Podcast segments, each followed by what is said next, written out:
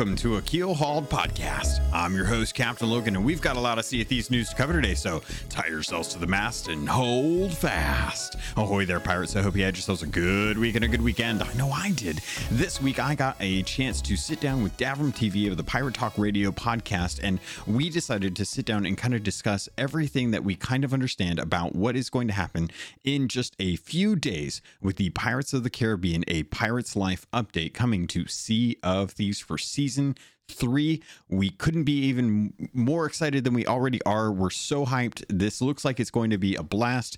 We missed out on talking about the uh, the event that's going on Sunday. So once we understand more about what's going on with that, I'm sure it'll be nice to get a deep dive. But for now, enjoy this extra long episode of Davram TV from Pirate Talk Radio joining me uh, for his podcast as well as mine. We did a joint episode. So with all that said, uh, with all that out of the way, let's get to the patrons. Of course, this episode is brought to you by the patrons. They are the ones supporting the podcast. Head over to patreon.com forward slash keelhauled podcast. If you want to get your name on this podcast, if you want to join the gold hoarders, get the special channel, get in some conversation, and have a way to, to talk about things with me for the community episodes at the end of the month for the gold hoarders. So this week, I wanted to thank Cosmic Johnson, El Jefe Esteban, Trickster, who is a new uh, Patreon. Thank you. Uh, uh, Trickster, aka Mad Jack Bonnie, uh, Jabaro 5, Lumpy SRQ, Dub Dub Goose, Evil Morpheus, Papa Fuzz, Regis Stella, Rust Bell Kid, TN Professor, Big Bad Pad, Mina Fairy, Super Jack, da- uh, Super Pack, excuse me, CJ, sorry, Davram TV, Fergatron, Kazia the Rogue, who just recently upped their pledge. Thank you so much. Uh, Straw Hat Connor, I said it right this time. Xbox Mike 29, Tech Deku, Windsor Chris, and Zam Wow. Thank you all so much for your support. It means the world to me. It helps the podcast. It really does take care of the the costs that uh, go along with these things and helps try to make sure that I bring good quality for you and that we are working on uh, community episodes as well as fun events for the community. So thank you all so much for that. And with that, pirates, let's get to the episode. Welcome back to Pirate Talk Radio and We've got a special thing this week. The Pirate Talk Radio is actually being keel hauled. And we have Captain Logan, the host of the Keel Haul podcast here, and we are doing a joint podcast together in order to discuss both what we love and our differences on the recent Sea of Thieves update. But before I do that, I want to congratulate you, Logan, not only on the Keel Haul podcast, but you, sir, have been on multiple podcasts and really getting yourself out there in the gaming news industry. So, congratulations on all of your success. Oh, thank you. And thanks for having me on the show. I I am so excited for this. I didn't realize that I was really getting my name out there. I've I've just been really excited. It's E3. I just really wanted to talk about E3 and, and Sea of Thieves has been like it's it's I feel like we're finally getting the the recognition. People are finally like, "Oh yeah, Sea of Thieves. That was that thing that people that people were saying was bad, but it's got to be good if it's got Disney, right? Like they Disney just doesn't give people their IP to play around with. So Sea of Thieves wrong. is good, right? And and I'm like, it's been good. It's been good for a while. You're not wrong. What's wrong with you? you are not wrong, my friend.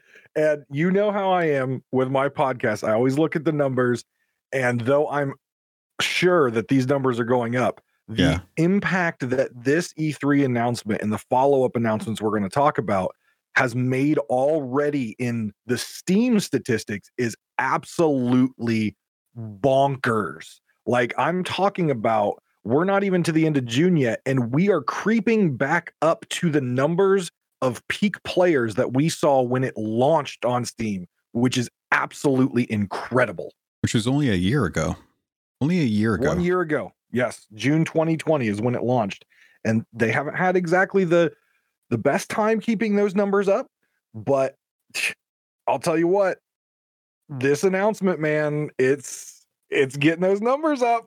I mean, if you if you think about like why those numbers might have slumped, and then you see the amount of content that we're getting in just a mm-hmm. few days, I can mm-hmm. kind of understand why. I was like, season two yeah. is pretty light, and I'm like, yeah, season two is pretty light. light.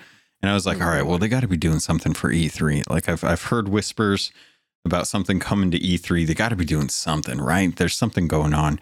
Sure enough, they walked See, in, dropped the microphone, and everyone's like, "Oh my god! Oh, I can't believe Elder Scr- uh, Elden Ring is coming out!" And oh my god, it's Starfield and, and Halo multiplayer. And I'm like, "You guys are crazy! You guys are absolutely crazy! Have you seen what's freaking? You, you're so excited about an Indiana Jones game, and they're they're flaunting a Pirates of the Caribbean in front of you, and you know nothing about Indiana Jones, and you're yep. totally ignoring." Pirates of the Caribbean being in Sea of Thieves. Like this has been something that I have wanted for a long time. What was what was your kind of initial reaction? Because I listened to your last week's episode and you yeah. seemed high high on praise for them uh, with some caveats. So were you excited when you watched the trailer? So um, I will I will tell you this. I, I put my initial reaction on Twitter and I had a feeling I would get the response that I, I did. I got a lot of nasty grams mm-hmm. um, a lot of unhappy resp- replies, um, some emails, and I I anticipated that um, because I was mixed and I loved the trailer. Okay, the first off, they like you mentioned in your last episode, they brought back the cinematic trailer, and mm. they are so good at that. They yeah. are so good at that, and I loved it. And I was excited to see some of the things that we've wanted to see for a while, new critters, you know, uh, to fight, new new places to go. Like there was just a lot of good things to see.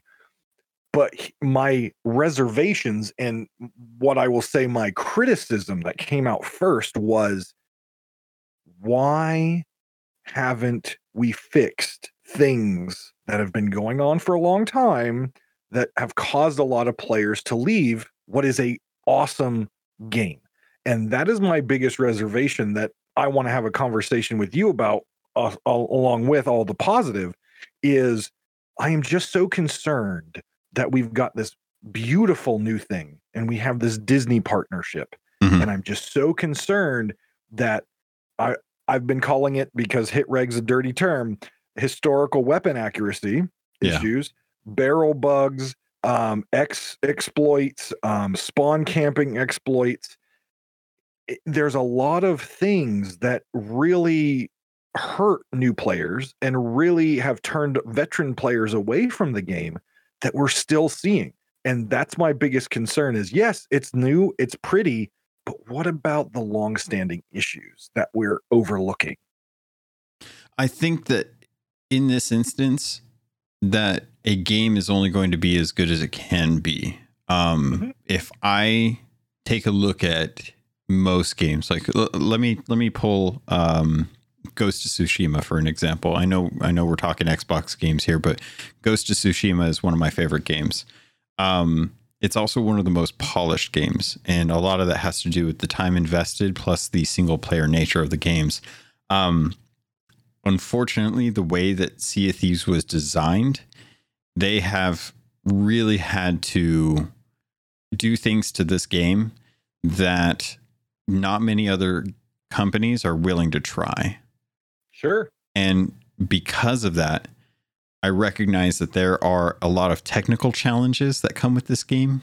And mm-hmm. because of the the broad scope, like Xbox has Xbox Play Anywhere. And mm-hmm. while that is amazing, not too many games uh, take that and actually use it. There's there's not too many games that you can buy once and use across any platform that that Xbox is doing. You can pick up just about anything on Game Pass and download it, but if you own a game, uh, not too many are play anywhere. This is also uh, something that runs into trouble when you are dealing with region free games. Um, there's a reason why games have different regions, and a lot of that deals with latency. So when you can have multiple people from anywhere across the world join your crew, you're dealing with a lot of latency on that. And that coupled with the the sheer design of the game, something, you know, and and and this is something that if anyone has talked to to folks about it, they they could quickly realize we are moving things on moving things on bodies of water. Mm-hmm. And yep. you're always going to have math involved with that. Math always has to calculate everything. That's why the cannons on islands and the volcanoes are all algorithms that before you even see the cannon fire, that cannon has already determined whether or not it's going to hit your ship, whether you want to believe it or not. So when it comes to hit reg, um, people jumping around and and Yep. unfortunately the way that the Azure system uh, server system is designed, um, it doesn't complement well compared to peer to peer server connections the way that other games can tackle. And when this game was made, there was unfortunately a really big update for server stability that was pushed out uh, to Unreal Engine. And Yep. that patch did not make it to Sea of Thieves. Um, from what I've heard from some of some of the people that are close to the to the matter, they've been able to patch that update in, but they had to do it manually. Um, and it wasn't something because they already had the the the engine locked in the version when they were working on Athena. Uh, so I, when it comes to things like hit registration, when it comes to things like barrel bugs, uh, things like that, I I try to really just kind of accept that this game, as much as I love it, as much as I've been covering it, will always be on the border of a AAA to double A game. Yep. And I can't I can't call it as much of a masterpiece as something like Ratchet and Clank or Sure. Ghost of Tsushima or Last of Us. Right. Uh and and I and I at the at some point I have to accept that you know, just like with World of Warcraft, it's only going to look as good as it can look. And that's just Correct. because of how the game was developed at the time. They've done a lot to improve the visuals, just like with Sea of Mhm. Thieves, they've done a lot to add to the game. But every time something gets changed in Sea of Thieves, they are editing the actual game. They they don't fork their development the way other studios can. Other studios will have their main code line, and that code line is the live game. Uh, and then they will take a, a copy of that and they will fork it off and they will develop onto that fork. And then they will test on that fork and allow it to be tested on. And then that code will then integrate into the live build once it's ready to ship. Right. Whereas with Sea of Thieves, they develop the code and anything that gets changed is turned on or turned off, whether you're playing on Insiders or live. So Right. a lot of the bugs that you run into from Insiders will carry over with updates uh, if they're not caught into the live mode because they they haven't they don't have a separate build. So if something gets screwed up in live, it takes an entire development cycle, which is somewhere between two to three weeks, for them to work on a bug and then test it to make sure it doesn't break something else. And inevitably, Right. because of the way this game was designed, it will most likely break something else. Um, Yep. So it always feels like a give and take. And, and as much as I hate to say it, that's just the truth of the matter. This game is great, but it is not a masterpiece. And and and the the for example i i've stopped calling it hit reg right we know it's hit reg i've i've because we are dealing with pirates and the golden age of piracy. The weapons that we are using are in the time not accurate. And so i always change the term to historical weapon accuracy now. I think it sounds better because i'm a historian and i think it sounds better. And one of my ideas was just remove the hit marker and then hey it's fixed quote unquote. Mhm. um i guess i guess for me on on this on this topic specifically is the barrel bug has been fixed before and then it breaks. As you mentioned that can happen. Um you know x bucketing for a long time uh, you know xbox users couldn't do that. So it was considered an exploit but it's still there. X bucketing x weaponing x shoveling all that fun stuff. A lot, a lot of that Um, stuff can be done. In fact, most y- most of the people can be can like there's there's not too much that I've seen a, a PC player do that an Xbox player Yep. can't do. 100% especially with the new hardware and and everything that we see with xbox there's not a whole lot difference um and even in, in what can be done. Yeah, even with double digging, uh, that was something that was that was learned at the beginning of the game. We we learned to action or to to animation cancel on console yep. uh, right. a long time, but I, I see where you're going with it. And then the last one is um, I'm a I'm a Steam player, right? I have it. I have Game Pass, right? I, I very much support Game Pass because I think it's it's one of the greatest things that Xbox has done um, kind of bringing the PC players and Xbox players and allowing you to play these wonderful titles without spending an exorbitant amount of money, especially like you and me who like to play different games. Uh, you play a lot more games than I do, but um, you know, being able to pay a monthly payment, uh, a service, basically a service fee, and having access to all these wonderful games is is great. So I I keep that subscribed, but I do play the Steam version. I paid for it on Steam. Um, I don't want to talk about how much money I put into Sea of Thieves because I own everything that has ever been released to the Emporium since I started playing. So let's not talk about the financial part, but I definitely support this this game financially. But on a Steam player side, when this game first launched, if you alt tabbed, and a lot of people um, have two monitors, a lot of streamers have one PC, and they're playing on the Steam version, and when they alt tab, their game freezes. Um, and then when they alt tab back in, it freezes. And that was resolved for about two months and now it's back. And so that that's kind of my sticking point on big announcements of content when these bugs and exploits which have been some haven't been resolved some can't be resolved hit registration for one.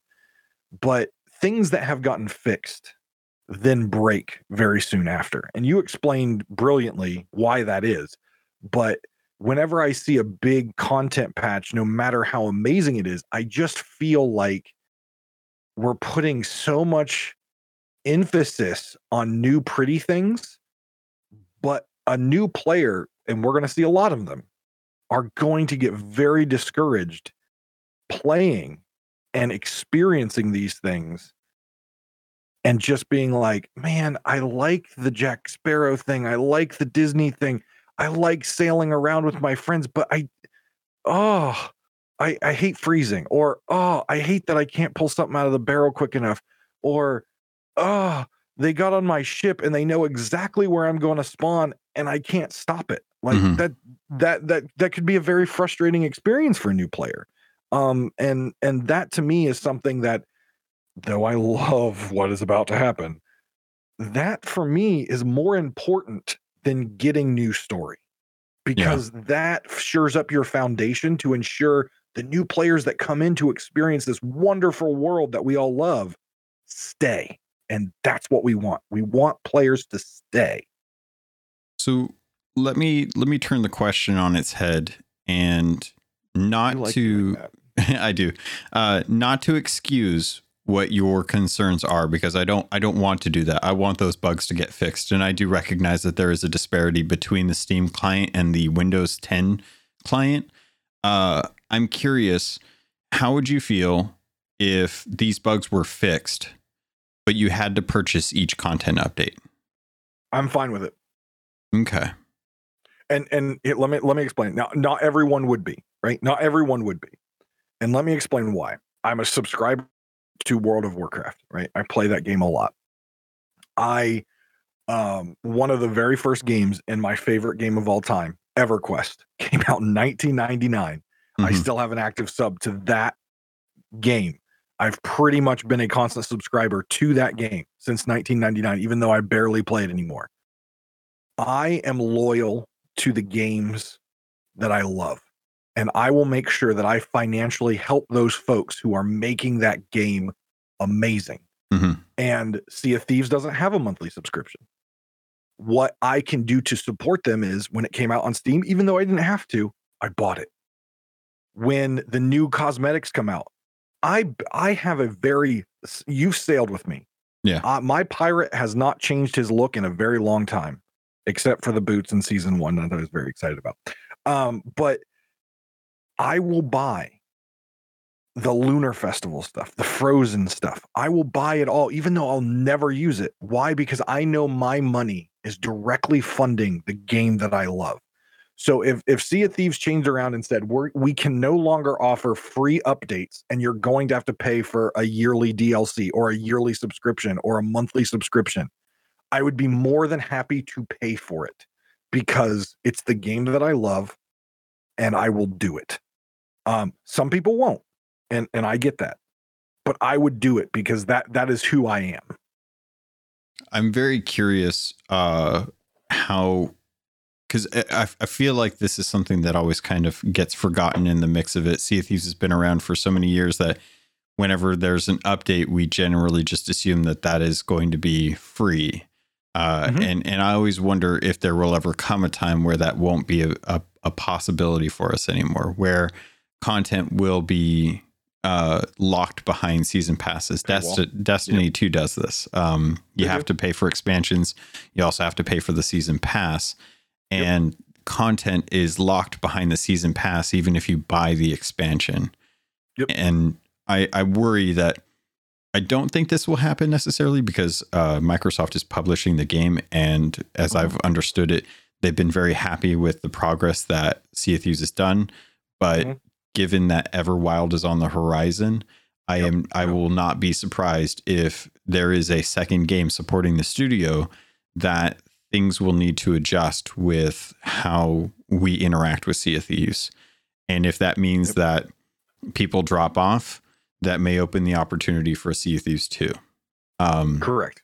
Things like that are always in my mind, but I I I, I want to reemphasize that the the bugs that you're seeing uh, should be fixed. But I, I can't help but accept that those bugs are different bugs than I dealt with when the game first came out. And I survived through those, and yep. those bugs were fixed, and the game is better for it. So, given the track history, with I would say like historical weapon accuracy aside, I think that the game will eventually get to a point where those bugs are not as much of an issue as content being rolled out at a smooth cadence. I think content rolling out at a smooth cadence has been always the priority for that team, and bugs will always come uh, second to that because it just depends on how critical those bugs are. If those bugs are absolutely breaking the game, then they will get fixed first. If it's a graphical glitch where it looks like you're holding a chest but you're not holding anything and your spyglass is on your your dinghy, then if you show that in front of Joe Neate on a weekly stream, chances are that bug's going to get fixed. Yep. So yep. it's it's hard for me to feel the weight of those concerns because I generally trust that the that the studio will get to them when they have given us enough to keep our mind off of it. Right. Right. Now, one of the reasons, and and I'm glad we're having this talk today, um, because um, I, I I made a tweet today. I was watching one of my favorite Sea of Thieves partners, uh, Shockwave. I don't know if you have an opportunity to watch him, but mm-hmm. um, he is a streamer that everything he does goes to charity, which I, I love charity. I I do a lot of charity, and uh, and so I, I like to watch and su- support his content. And he is very outspoken about issues in the game. He is a solo slooper, probably I would say the best solo slooper yeah. on the seas, hands down. Yeah, he is amazing. I don't. I, I I rarely see anyone that can handle the yeah. stuff that he does. Correct. And today, um, and and here's the here's the kicker um, eh, he gets very frustrated when he experiences one of these exploits or or or bugs because obviously as a solo slooper it is a challenge when you're taking on a galleon or even a, a sloop with two people or a brig. You are outnumbered which means you have to be on your game. So in order to perform you have to make sure the game around you is performing properly. And it just so happens obviously he's a partner. It just so happens that today he experienced not only the weapon animation cancel, which caused him a lot of trouble, um, but he also experienced players being able to identify through the spawn exploit exactly where on the ship he is going to spawn as he walks through the gate. He had three players around him. He was instantly dead um, with no chance of retaliation. And what they did was they repaired his ship and proceeded to spawn camp him for a while. Now, spawn camping can obviously be counteracted by scuttling your ship and coming back but he you could tell he was very frustrated because the players he was fighting were not at his skill and he could easily beat them. It just he got into a situation where then the game was against him. And for me, seeing YouTube videos from Rare's partners, seeing Twitch streams of Rare's partners who are not only showing how to get around some of these exploits, but showing how bad they are. It is very bad coverage um, for for Rare and for Sea of Thieves, where their own partners are showing the frustration and these exploits. And obviously, they love the game, right? They're partners for a reason. They're playing the game daily for a reason. But on the grand, large scale of Twitch and YouTube, your your britches are down, right? They're showing you the dirty side of your game in bright lights. And uh, it hurt to see because, like I said, Shockwave, as you agree, is amazing. And it hurt to see me watching him so frustrated because the game was then against him. And it didn't matter how good he was, he could not beat the problems of the game. Yeah. It's it's a tough bug. It's a tough thing yeah. to yeah. to cope with, and there's not really a good answer except to continue to say, "Hey, you know, devs, when when this launches, can can we get back to the whole spawn camp thing? Because that was that was something that was recognized back in May when they did their uh, Sea of Thieves podcast episode. They yep. they addressed yep. that they understand that this is a an issue, and thankfully the the partners have a Discord where they can bring these topics directly to Rare. So they they should be aware of of what they're actually dealing with and looking for a fix for it. At this point though, it comes back to resources and time. Yep. How much 100%. how much do they have to be able to fix these bugs and test them? especially at the moment right now unfortunately is just such a bad time for these bugs to be yep. an issue because they are not sharing any of the current content in insiders um, yep. for reasons and and big reasons for big reasons for obvious reasons. reasons. And I I I you know I risk breaching NDA for that, but that's the, to to bring a point to this. I think once this content comes out and they can get back to their their regular cadence of testing things on insiders and we have a broader scope of people playing on insiders chances are we will have a, an opportunity for these kind of things to be addressed and tested and it comes back to that to that thing of this sucks i don't deal with it 90% of the time i'm out on the seas yep. me neither but there is a large portion of the streaming community who run into it on a regular basis because they're playing at peak times they're playing for large long sessions and they're constantly interacting with people on ships and stuff. They're constantly going into fights. Most people that go around do vaults probably don't run into the spawn camp issue. People that are running around fighting ghost fleets uh, or or digging up chests or, or taking down regular forts probably aren't running into the spawn camp issue.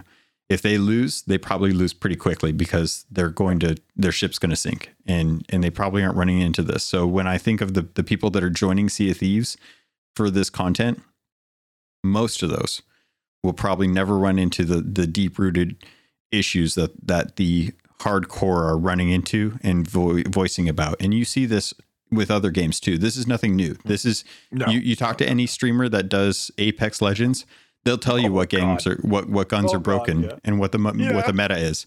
You talk to anyone in Call of Duty, they'll tell you footsteps uh-huh. are broken. There's there's no way mm-hmm. to play that game mm-hmm. because footsteps are broken. So it's not it's not something that's new which is why I try to kind of look at it like where do I want to focus content? Do I want content to be something that is focusing on the things that every game deals with?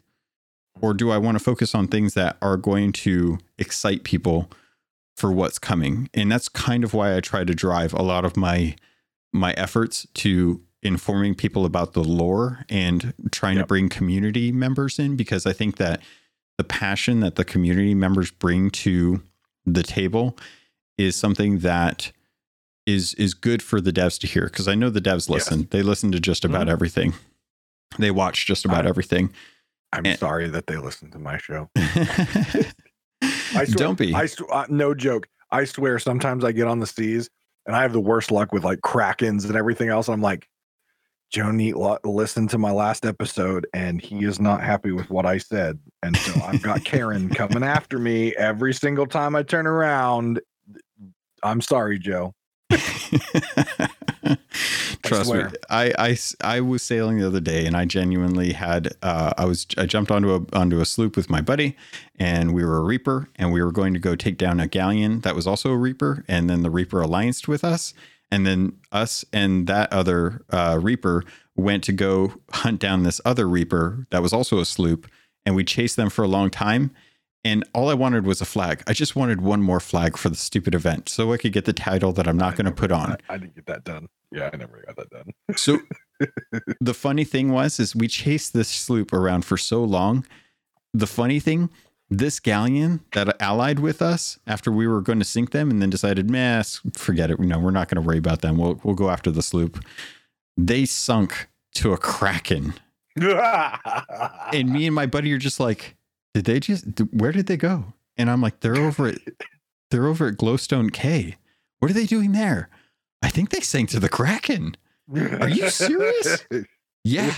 I think they well, let's go get their flag. And Yep. so we went and grabbed their flag. They dropped the alliance, left the server, and then we went over to the Reapers and we sold the flag. So Mhm. it, it could happen to anyone. So don't Yep, take it yep. personally because I see it and I don't believe it. And I'm like, man, there's a there's a lot of people playing this game. There's not too many pirate legends, but even even some of the bigger ships can get taken down by the weirdest things. do you ever feel bad or do you so obviously in the last Sea of Thieves podcast Joe Neate mentioned without giving out details the shrouded ghost kills per day right he kind of hinted at it right kind of Mhm. lulled about it a little bit did that make you s- s- like stop for a second and say okay when i cross swords with the skeleton captain that was based off Joe Neate should I leave this thing alive or let it kill me? Because obviously Joe is paying attention to the numbers of who's killing what, and I don't want to make Joe mad. I do you- does that creep into your mind now a little bit? I rarely ever come across Joe Neate's skeleton anymore. three sheets neat, right? yeah, it's three sheets neat. I rarely ever I run him all the across time. but I will. I will. Uh, anytime I get a pirate legend voyage, that's the 3 Mhm. three treasured uh, treasured bounty of three sheets neat. I'll always I'll always put that down on the table whenever I can because I, I just want to I want to earn my Athena miles off of his voyage. Joe's Just- watching. I'm telling you, he's watching. He knows know. every pirate who's killed him in this game. He knows. He knows. So to to take us back to to what we're actually talking about here um i want to take you on a little time travel here okay. Okay. Sounds fun. 2019 that date is important now that year is important now because we are now aware that in 2019 is when the talks began between our beloved lore creator mr chapman and mickey mouse we know that that is when that started happening but i want to take you back to E e3 2019 and the Mhm. reason i want to take you back to E e3 2019 is because recently what happened at E E3 2019 closed. That door closed. And now we've got a new door that opened for us players. In 2019, the pictures all over Sea of Thieves website, and the announcement was Sea of Thieves, the arena. That was 2019 E3. Mhm. That was a big announcement for the game. Now we have another one. Obviously, the arena door is still eh, it's kind of cracked, but kind of closed. But now we have this new door opening. The difference between the arena and now Mickey Mouse is Mickey Mouse. And that brings me to my second concern that I want to talk to you about before we get into the positivity part of this. Mhm. Square Enix has one of the most successful IPs when they teamed up with Disney Kingdom Hearts. But the history, which I'm sure you are at least somewhat aware of, was not a smooth sailing, pun intended, history with Disney Mhm. because the original picture that Square Enix had, and Square Enix is an amazing studio that has given us some of the best titles in Final Fantasy in gaming. They know how to create a game, they know how to create a story, they know how to make a full boxed and bowed game.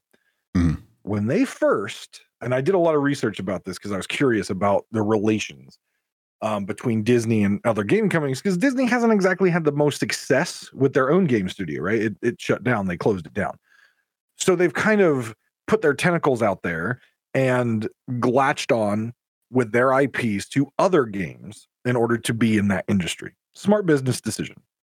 When Square Enix first approached Disney about this, do you know who the main character of Kingdom Hearts was supposed to be? Yes, it was intended to be Mickey with a chainsaw, if I recall you talking Mickey about that. Mickey with a chainsaw. And now we have Sora with a keyblade. Now, the keyblade is now iconic in anime and in in gaming. Sora is obviously iconic. How many times is Mickey Mouse shown in Kingdom Hearts? I believe you said it was one time. Oh, we see you did listen and take notes. Mhm. One time, I don't even have my the I don't even have my notes with me. he was so, shown in an ending cutscene at the end of a boss, uh, and it wasn't Mickey Mouse; it was his silhouette. Okay. Yeah. Um, because Disney is very protective of their characters, as they should be, and they're very protective of their brand. So my second concern is, we have this beautiful world that Rare has created. There's no question there. Amazing stories. They're so shrouded in mystery that we have a wonderful person, Captain Falcore, that makes his living off of speculation on these wonderful stories. And now we have the mouse, who has proven time and time again that they're a little bit heavy handed in gauging and guiding where a game goes once their characters are introduced. So, my concern with this is, and we'll see obviously on the 22nd, and, and again, just for everyone listening, this is being recorded on Saturday, June 19th. Tomorrow, June 20th, will be when we have a deep dive with Disney and Rare, and we'll get some more information, which I'm very much looking forward to hearing that. But we are not aware of that information as of right now until obviously tomorrow. But we'll never see the fine print. So my concern is twofold. One, is this Pirates of the Caribbean thing going to be its own siloed thing? Or is it really going to truly flow into the general Sea of Thieves? And the second concern to that is will we continue having this wonderful creative Sea of Thieves lore? Or will Disney say, hey, remember us? We gave you Jack Sparrow and Davy Jones you need to listen to us. We want it to be more Pirates of the Caribbean focused. Forget your Flameheart, forget your Wanda, forget your Stitcher Jim and your Duke. We need to start talking more about Jack Sparrow and Davy Jones and Salazar Slytherin, right? Mhm. So that that's my second concern. And I know Mike Chapman, love Mike Chapman, spoke to this and he said that we wanted to make sure that it tied together. But, and this is another reservation that I have about sometimes some of the announcements Sea of Thieves has. They also said when they went to the season model that they were going to have one big content patch that lasted three months and two quality of life bug fit updates during the season. We see the content update. It doesn't last three months, at least for season one and season two. And we have not seen the quality of life updates that they promised us in, in this two months. So we've had two seasons under our belts that, in my mind, broke their original promise. And now we've got Mike making another promise that this will be a complete mesh together of the two worlds to honor both. And I, I honestly have my reservations that that's actually going to happen, and Disney's not going to heavy hand in this. So I would like to know your thoughts around that concern. Well, you you threw a lot at me, so let me try and address. I, know I did. I, uh, let me try and address this as best I can, um, and try and pull in some outside source information to to try and support this. Um, Mhm. To to kind of address, uh, first off, I, I did want to clarify a little bit for folks. Um, E3 2019 was uh, Arena, but it was also um, Tall Tales. Uh, Arena Yes, was actually yes, yes, was. delayed uh, Yeah, to right. coincide with Tall Tales. Um, Yeah, they they originally planned on having what was what was originally going to be the Shrouded Spoils update Mhm. um, was going to be Tall Tales, and uh, they were going to have Arena afterwards, and then they took more time with the Tall Tales. So, but I going have Sea of Thieves website up, and they got arena pictures all over their article from E E3 2019. That's why I Yeah. pulled that from. yeah but yeah, I know there was a bigger story around that.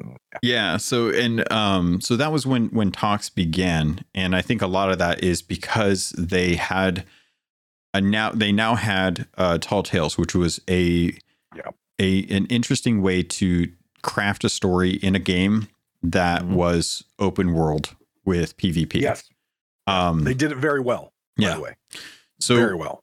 when when those talks got brought in, it it to me uh, said that this was now the thing that they could bring to the table to Disney and say, "Hey, we love Pirates of the Caribbean. A lot of the a lot of the community loves Pirates of the Caribbean, and it it feels like it would be a natural fit for Pirates of the Caribbean to be in Sea of Thieves. It feels like those a lot of the things that are, are in Sea of Thieves are." indirect references to a lot of things in Pirates of the Caribbean franchise.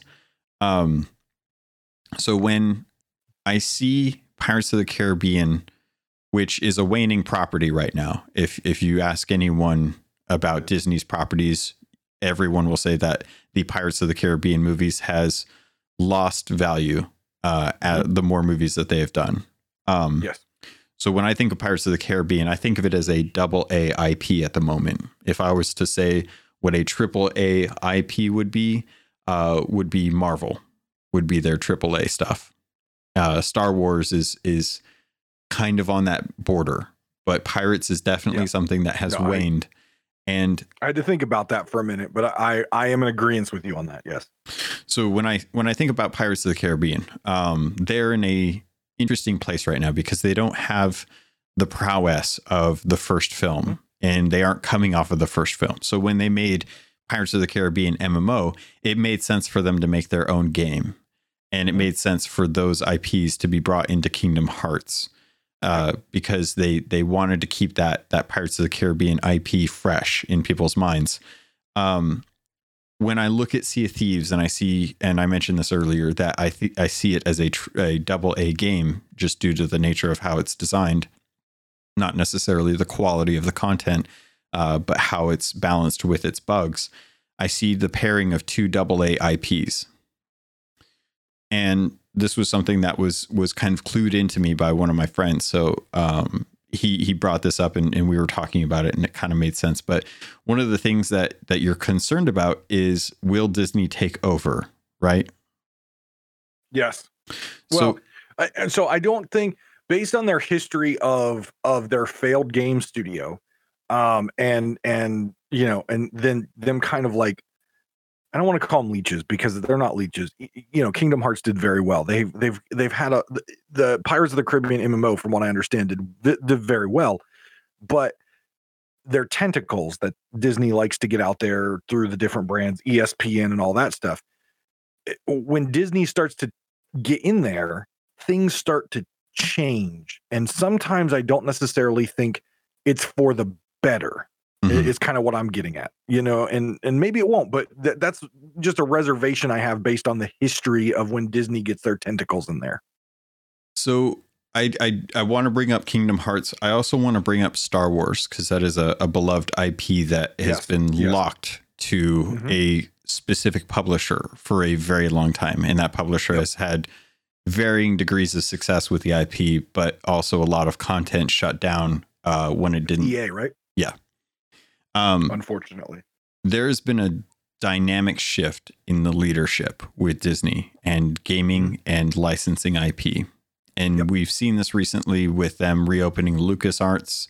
Uh, they're they're putting out uh, the the ability for studios, um, like I think it's Machine Games, that is uh, they're going to be working on a Indiana Jones IP. Mhm. Um, Yes, they are. and I wanted to call uh, this article that I brought up. SeriousGaming.com has an article. Uh, they talk about how um, Disney saw what Massive uh, was doing, Ubisoft Massive with Avatar, Yep. and because the first meeting that, uh, and this is quote unquote, that first meeting we had with Massive around the Avatar game uh, after we acquired Fox was really a jumping off point for the Star Wars game. As uh, Shoptaw in an interview with IGN, there was such an alignment and such creative passion around the Star Wars IP from that team that it just felt like a natural evolution to the relationship and really led to the Star Wars game we announced not too long ago. Mhm. That's the first first reference I want to bring in. This is with Massive. Ubisoft completely different IP, completely different jumping off point. Yep. Bringing up the Vanity exclusive article that was uh, Alex Stedman's writing, um, he talks about how with uh, Priore, Neate, and Chapman, the trio says that it was very quickly became clear how the two properties, Sea of Thieves and Pirates of the Caribbean, would be a natural fit. And Priore remembers that Chapman was a walking encyclopedia of Pirates of the Caribbean knowledge, Mhm. coming to the table with an, an idea that would tie together the worlds of both IPs. So when I see the concerns about the mouse kind of taking over, and then I take a look at what has been going on with the industry as a whole when it comes to Disney, it is clear that whoever's in charge of their gaming I, uh, licenses for IP, Mhm. they're very open to companies taking their IP and building something because they recognize that they can't do that that kind of development and support Right. on their own. Right. So with that in mind, when Mike Chapman, the person who's crafted the world that we're in and had Right. teams bring it to us, says that it was his idea based on the person who is at tr- in charge at uh, of that meeting at Disney says that Chapman was a walking encyclopedia of Pirates of the Caribbean knowledge, coming to the table with an idea that would tie together the worlds of both IPs, quote unquote. That tells me that this was something that Rare was chasing after. And that Agreed. if if Disney was to do this, I think they would have to get past Microsoft first. Yep. So I don't worry too much about whether or not Disney's going to have a heavy-handed influence in what happens. It seems like they trust Jack Sparrow, Davy Jones, the ships for for sell, for license, and for continued usage. Which then brings me to your other question, which which is is this going to be a siloed side experience to the game versus something that's integrated with the actual lore? And that's something that I think has already been addressed with the uh, ferryman and Davy Jones. Um, Davy Yep. Jones, very much the the person who is committing souls to death and serving on the crew. He's all about making people dead and making sure they stay dead. The ferryman, quite the opposite, very much keeping people alive and sending people back to the Sea of Thieves to have fun. Right. And Doing those- the job the ferryman well, the ferryman's job has always been to ferry souls. Our Mm-hmm. ferryman, the Sea of Thieves ferryman, doing a much better job than Tentacle Face. Yeah. One is one is damned eternity. The other is it's not your time. Go have some more fun. Go have some more fun. Get back. So when I see those two butting heads, I, I see this is where the IPs come into conflict because now you have a, a bout for power. Who's going to Yep. win against who? And it's clear based on the gameplay trailer that we got that the Mer Queen, who I'm calling, I, don't- I have no clue what their name is, but the That's Mer, what I called her too. Yeah. That's what I called her too. Yeah, so she's uh, we're, we're kind of reference her as the Mer Queen for folks. Um, She's working with uh, Davy Jones to try and stop the ferryman um, because I think the problem right now is is that the Mer Queen is in this uh, for sunken for or this sunken city, and they're kind of she's kind of ticked off about what's going on with Sea of Thieves. It's clear to her that she's not happy with the pirates that are encompassing. Why else would she raise these giant mermaid statues that we've been destroying for years at this say- point? Duke's been having us destroy these things. Of course she's not happy. Yeah. So she's not too happy with Wait, the hold on, pirates being hold on, there. let me see if I can do the quote right. Hold on, hold on. Deal with your sins. Did, did I did I get the quote right? Think on your sins. I was uh, think on your sins. I was losing my mind on your episode. Everything. Think on your sins. I was losing my mind every time, and no one ever Every time. questioned. No one ever questioned Duke one except question, me. because it was it was it's the pirate's life. Yeah. you know, Yeah. unintended. we I, get, a I, we get a pretty gem that we can sell and get faction and get closer to pirate legend and get money to get cosmetics. Of course, we're going to blow up these statues and take the pretty thing. Yeah. Take what you can, give nothing back. And as much as I appreciate that, no one ever thinks about the consequences. That's right. Well, a pirate's not going to think about the consequences, right? Right? No. It's about freedom. We spent It's about freedom. we spent our coin. We we uh you know it's it's the classic pirate tale. So Right. obviously the Mer Queen is upset with us, and I and I can't be surprised. But I can definitely see why she is siding with Davy Jones, who is trying to get rid of us from being able to come back from the ferry and send us back to eternal damnation.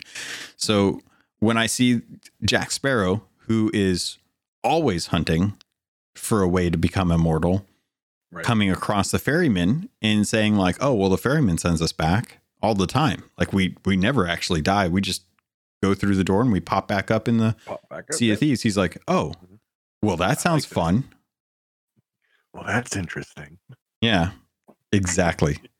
So that's um, that's where I see that that blend of Yeah. that IP, which is why I'm And- not too concerned of it. Um, and I was happy to see you mentioned the gameplay trailer. I was happy to see one thing that helped at least quell some of those concerns, and that was the fact that we saw a Davy Jones cloud in mhm. the sky. Briefly, it was very brief.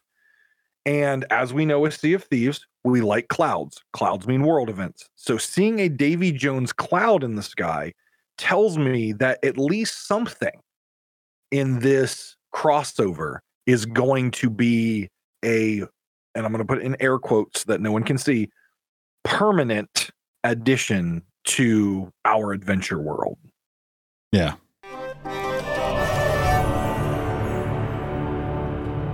Ahoy there, pirates. This is the ad for this episode, and I did want to let you know if you wanted to avoid these and just get a regular filler, you can head over to the Patreon. There's a special feed just for patrons that get the ad free version. If you want to keep listening, though, I can't say I blame you because this week I want to let you know about Loot Crate and getting 15% off of most crates and crate subscriptions when you use the link and code Robots Radio in the show notes. Also, you can head over to audiobooks.com, get your first three audiobooks for free, and that can include any two VIP books. Or use the affiliate link for Green Man Gaming. If you're a PC gamer you'd like to save money on games, it's one of the benefit of being a PC gamer.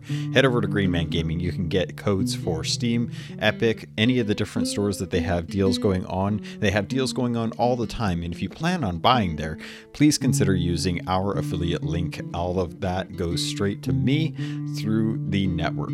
Thank you all so much for everything that you do to support this podcast. It means the world to me, and I continue to try and improve the quality and content for you. With that, pirates, let's get back to the show.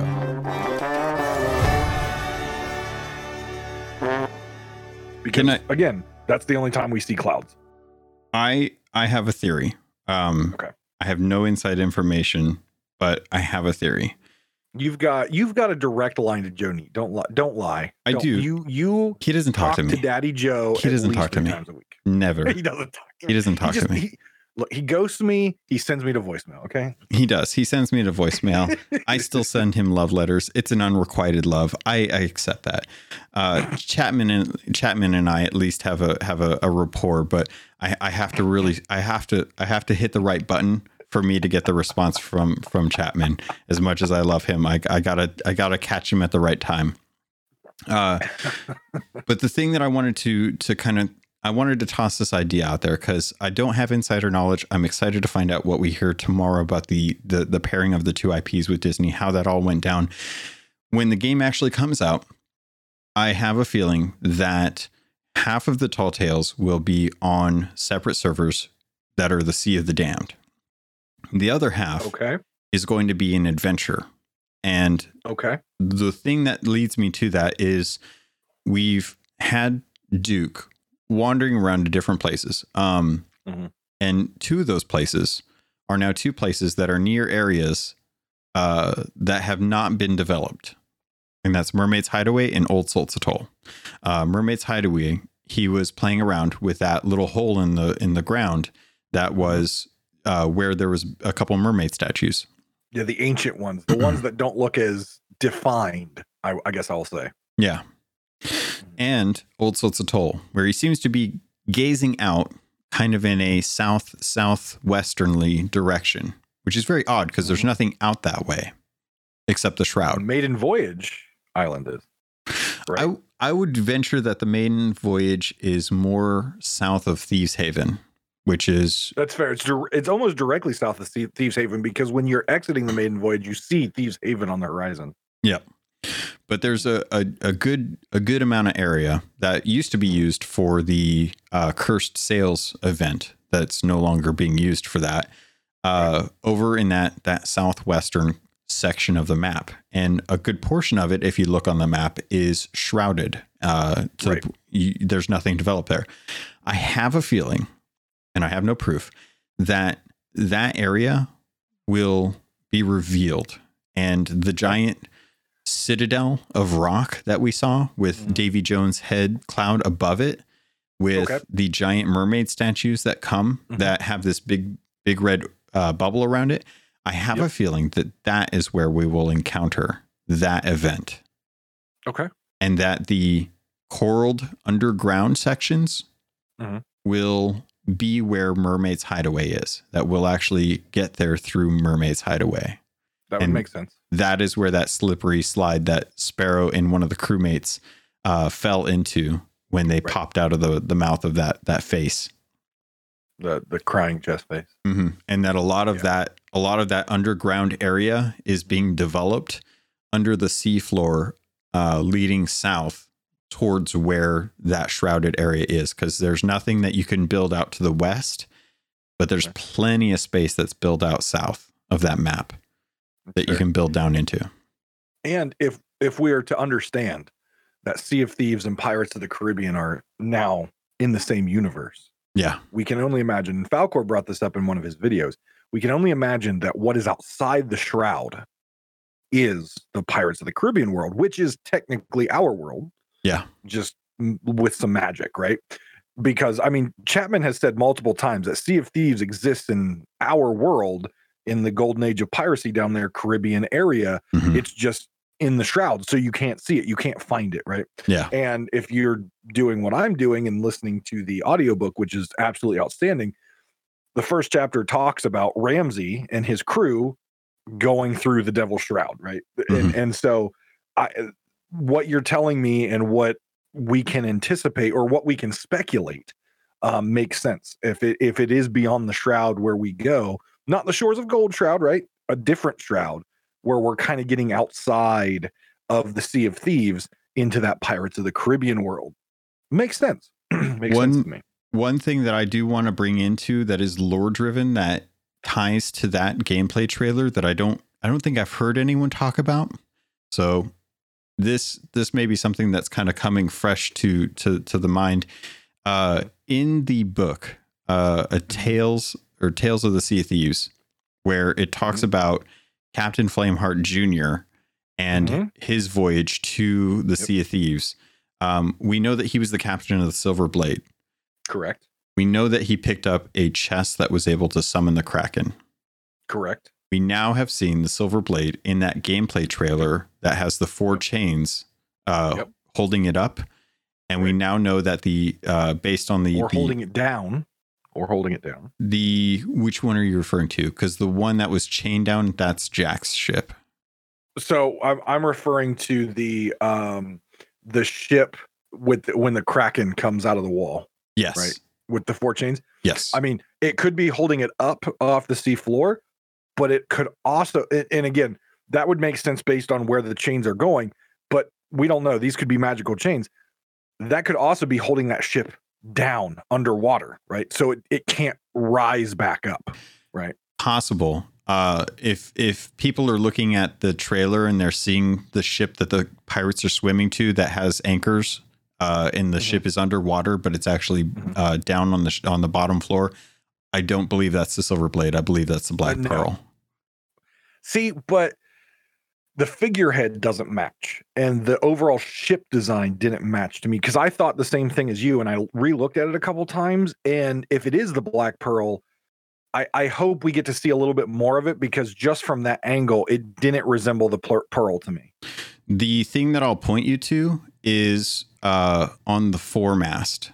There is a okay. platform that is roughly rectangular. That platform okay. is accurate to the black pearl. Okay and yeah. that is not something that is present on any of our ships which the silver blade if you base it off of the insider ship which uh, right. let's which let's is- take out the fact that the that the video that we saw of, of, the gameplay trailer with the four chains suspending the galleon for the kraken fight did not look mm-hmm. anything like the the actual silver blade it did not it did not um but it had the it had the actual um nameplate for the silver blade uh right. so the the I'm I'm fairly certain now. Bear in mind that the silver blade figurehead is a woman holding a, a, a flying dove out. That is something that's been in the art books. Uh, that's something that we've had established. That is very akin to the black pearl figurehead, which is a, a woman holding a sparrow. Correct. So they do look very similar. But I'm I am willing to put money down to say that the black pearl is the one that is anchored down uh, okay. unable to rise, and that the one that is in the Kraken fight is the Silver Blade. Well, it is for sure the Silver Blade, but I believe that we are going to be fighting the Kraken because of the chest that is still in the Silver Blade. Mm-hmm. That was that sank out in the shores of Plenty. We don't know where it mm-hmm. sank, but right. I I know that it sank out there because of that uh, chest, and that that chest is how we will summon that Kraken boss, and that the Kraken mm. boss is not Old Mother. Old Mother is confirmed dead from the uh, merfolk that chained it to Kraken's fall. And then those chains were subsequently used to craft the keys and chests that we use in, in Sea of Thieves. What is dead may never die? For all you Game of Thrones fans out there. I would be very surprised if they resurrected the the Kraken. Um, yeah, I don't think I don't think mommy's coming. I I, I don't uh, in any way, shape, or form. Mm-mm. No, uh, the the sheer size of what the old mother was to be, right? Yeah, doesn't doesn't coincide with the size of the the Kraken that we saw. Right. Um. Now, of course, I speculated that maybe Davy Jones controls mother, and that's what we're going to see in the classic you know, uh, capstan bang and the ripple that oh mother comes out or whatever. Mm-hmm. I speculated that, but I, I think you're right. Like the sheer size of mother would be ridiculous. yeah. I, I would be, very curious. Ridiculous. I would love to see what the old mother looks like. I am very oh, curious how that uh because we did see that that interaction, the classic Davy Jones summoning mm-hmm. of the Kraken. I would love to see if that gets used in the fight. Um, I hope it does and uh, I'm I'm very so this kudos to McMurtry. Uh, the cut of this trailer is so interesting because we see scenes where we are fighting ghost pirates on a fort, and that fort yep. has these banners that have an anchor uh, crest with the red and gold coloring and a crown above it. And it was pointed out today uh, after watching the third Pirates of the Caribbean movie in the in the Keelhaul Discord that um, the Grand Maritime Union uses a style of anchor mm-hmm. for their emblem. And I kind of wonder if maybe this is tied to that or if it's something different. But I'm very curious if that part of that fight is done on the uh, rock structure that we see Davy Jones and the ghost ships, um, which I'm assuming would be f- former ships of the Grand Maritime Union that are sailing around because they do look a little more extravagant than our standard kind of piecemeal together galleons. They're bigger. Mm-hmm. They're bigger. They yeah. they very much resemble, and and again, I know there's been a lot of people talk about new ships being added, new ship size, whatever. Um, you you pointed out, I pointed out, the Flying Dutchman is bigger than our galleons. Sure it, seems it, that it way. Bigger. It sure seems that way, right? It has more weaponry. It looks longer and the ships that are the ghost ships that are sailing what appears to be with Davy Jones are different in style than the ships that Flameheart commands. Yeah. They look different and they look very much what a historical man of war would look like with the front scoop and and the the the larger weapon array they look very much like what a a man of war would have looked like back in the day again in the podcast they said they're not going to they don't have any anticipation of increasing ship size and, and count and stuff like that just because No. of how the servers perform but that doesn't mean the npcs couldn't have the bigger ship Agreed. And I and I think that's I think that this entire encounter, both with the giant mermaid statues, the ghost ships, and Davy Jones uh, above this this rock structure with Davy Jones cloud, I think this will be what you and I would refer to as a World of Warcraft raid, i hope so and I'm so excited for that. I have been one of my biggest points that I, I bring up time and time again is recycled content, right? And I know a lot of people that play Sea of Thieves mention it. And we've seen it. It, it may take different forms, but recycled content, even the Fort of Fortune, which I changed the name to Fort of Misfortune because in my mind it wasn't anything new. It was a Fort event and an Ashen Winds event slapped together with better loot, right? So Mhm. for me, it was just recycled content but we see normal skeletons, gold skeletons, ghost skeletons. We see skeletal lords. We see ashen lords. We see Graymarrow. The bosses have this basically the same mechanics aside from the Ashen Winds event, which is slightly different. They have a couple different things. I want to see something new, right? Like I want something new and challenging. And some of the things that I saw in this, including what you mentioned, what appears to be a raid, and the new creature types, which appear to have new weapons that we haven't seen, and maybe even armor. This excites me because that means the mechanics of the fights are going to be different than anything we've seen before. And in my opinion, Sea of Thieves needs that because we've seen the same four slice skeletons, burn the goldies, you know, boss does a slam, a summon, and can one blunder you, right? We've seen the exact same mechanics over and over for the entire duration. Yeah. Are we finally going to see some new mechanics in the PvE encounters? And I think the answer is yes. I I 100% say yes. I think it's great. I think this is exactly the the style of fights that I'm looking forward to. The thing that always that still interests me is in the gameplay trailer uh I don't know if this is scripted. I feel like a lot of the fight between the ferryman and the Dutchman is going to be scripted events. I don't I don't think that we're going to get AI uh creatures abil- being able to board our ships. I think that that is purely a. it. Oh yeah, me too. I, I, want, that. it.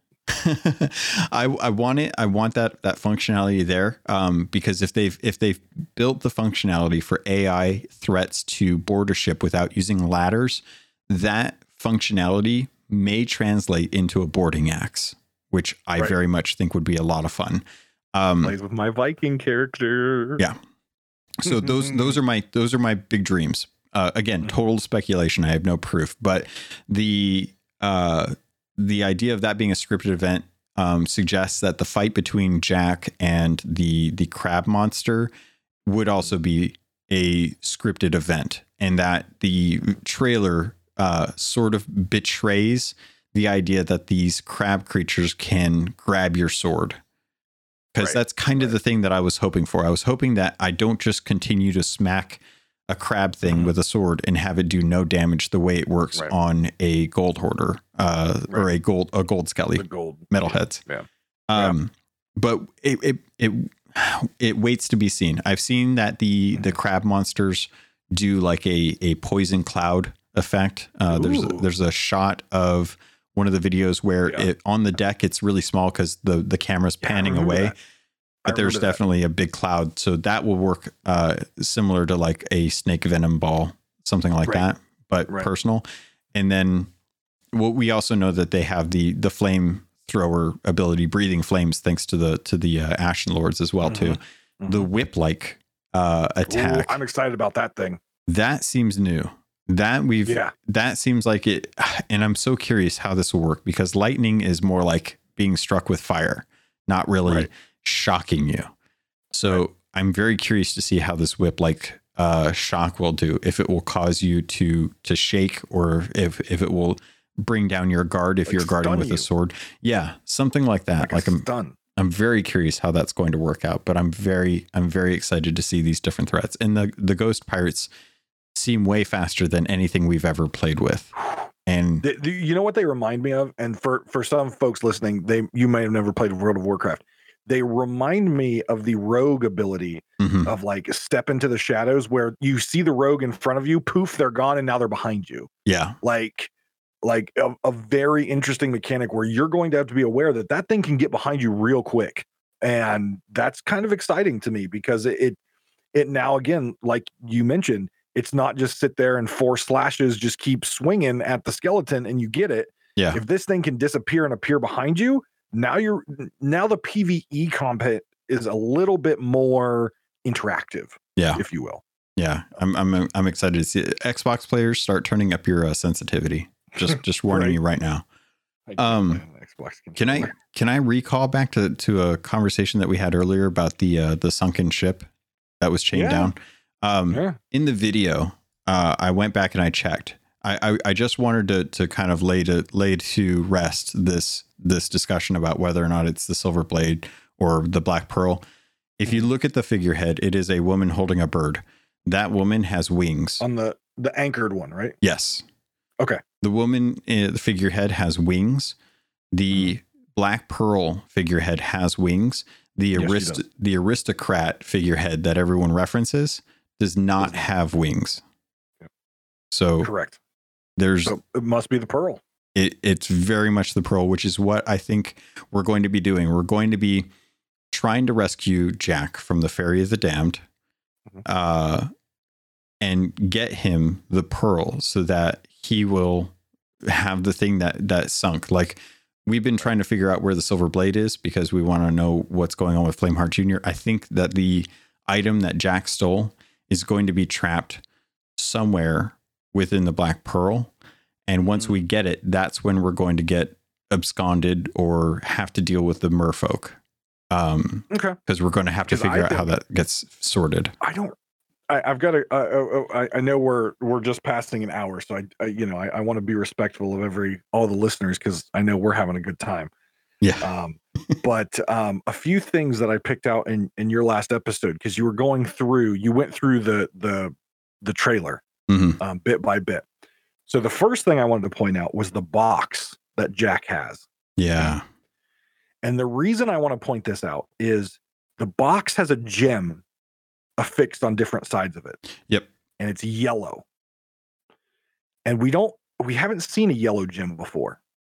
And why I think that's important and why the mermaids I think are playing are going to be playing in a role in this is in that trailer later on when they introduce the trident weapon, which by the way, Trident Pirates of the Caribbean 5 Trident oh, doesn't exist. That movie doesn't exist. Um there is a mermaid statue in the background.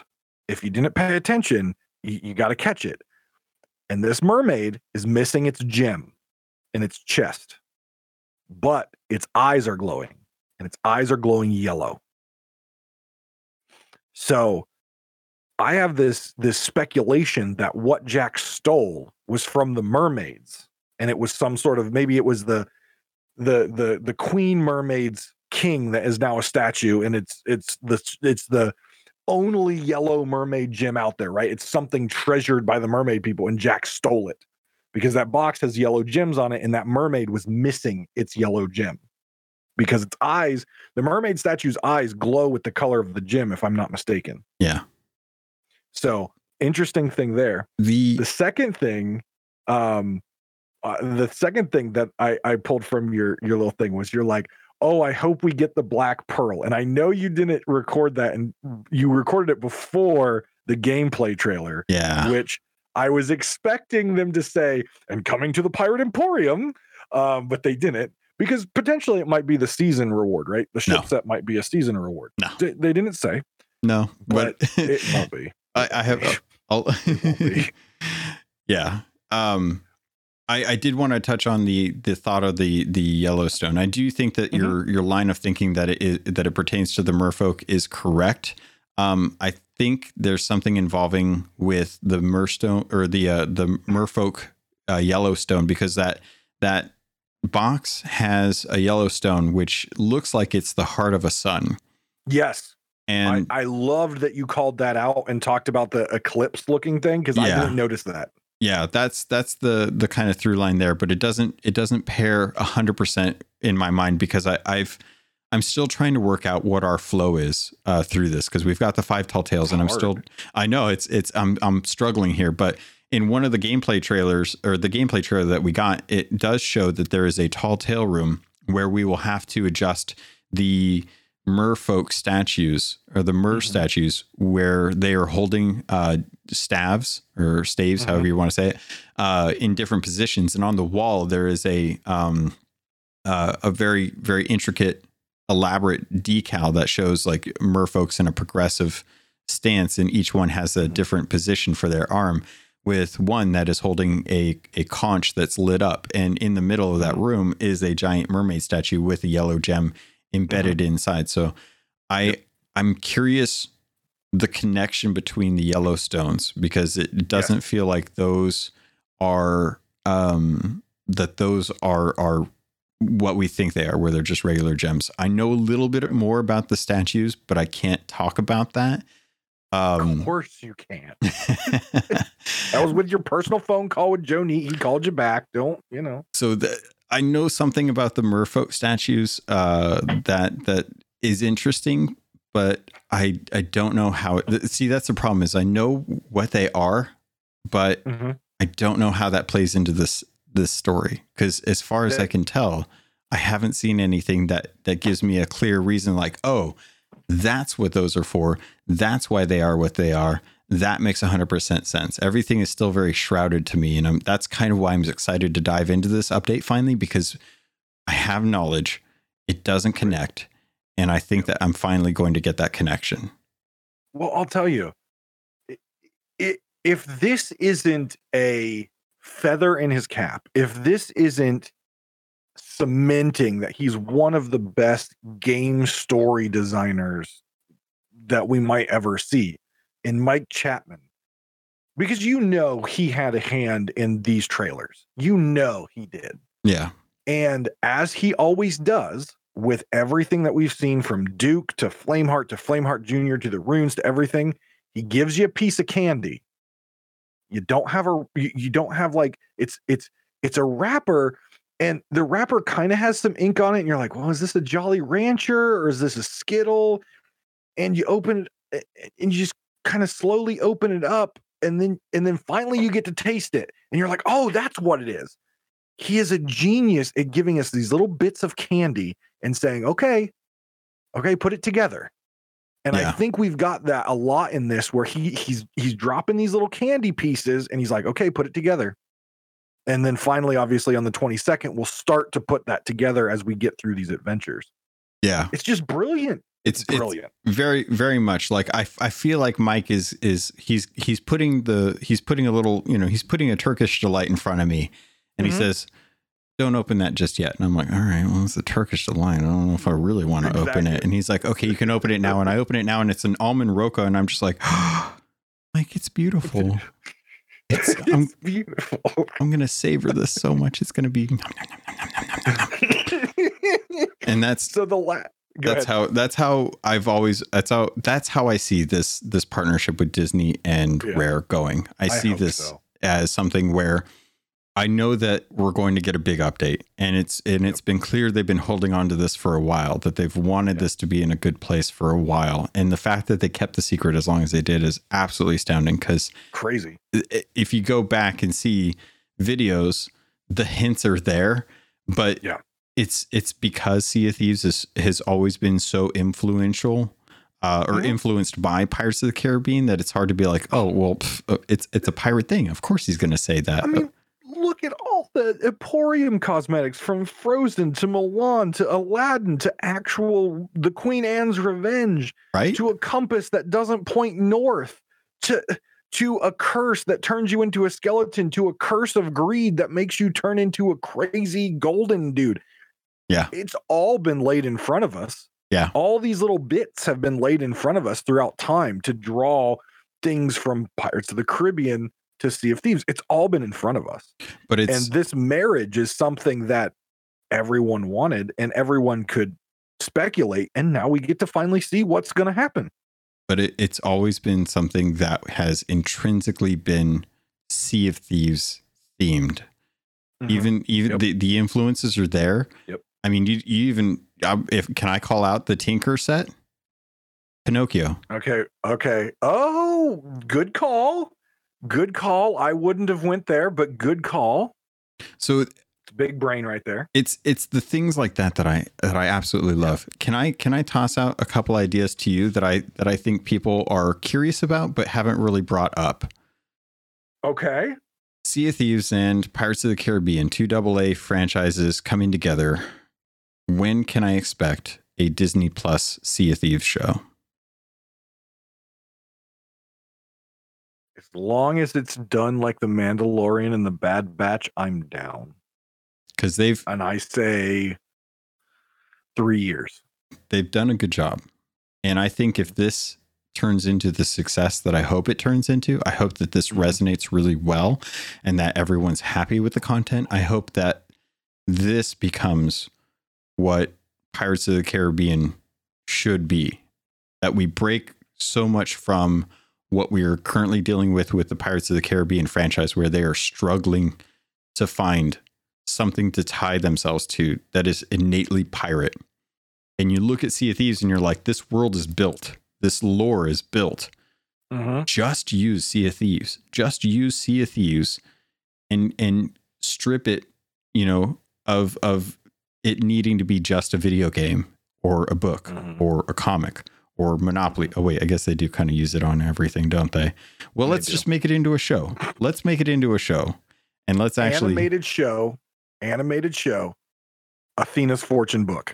Tell me that wouldn't be it'd be great. an amazing animated series like the Bad Batch or Clone Wars or something. Yeah. Tell me with the power of the Imagineers at Disney, with the storytelling of Disney mixed with Mike Chapman's brain and Sea of Thieves, tell me an animated series. Just start it out. Like you don't even have to get like new stuff in there. Just take the Athena's Fortune book, the story that's currently on, you know, Spotify and all your listening thing.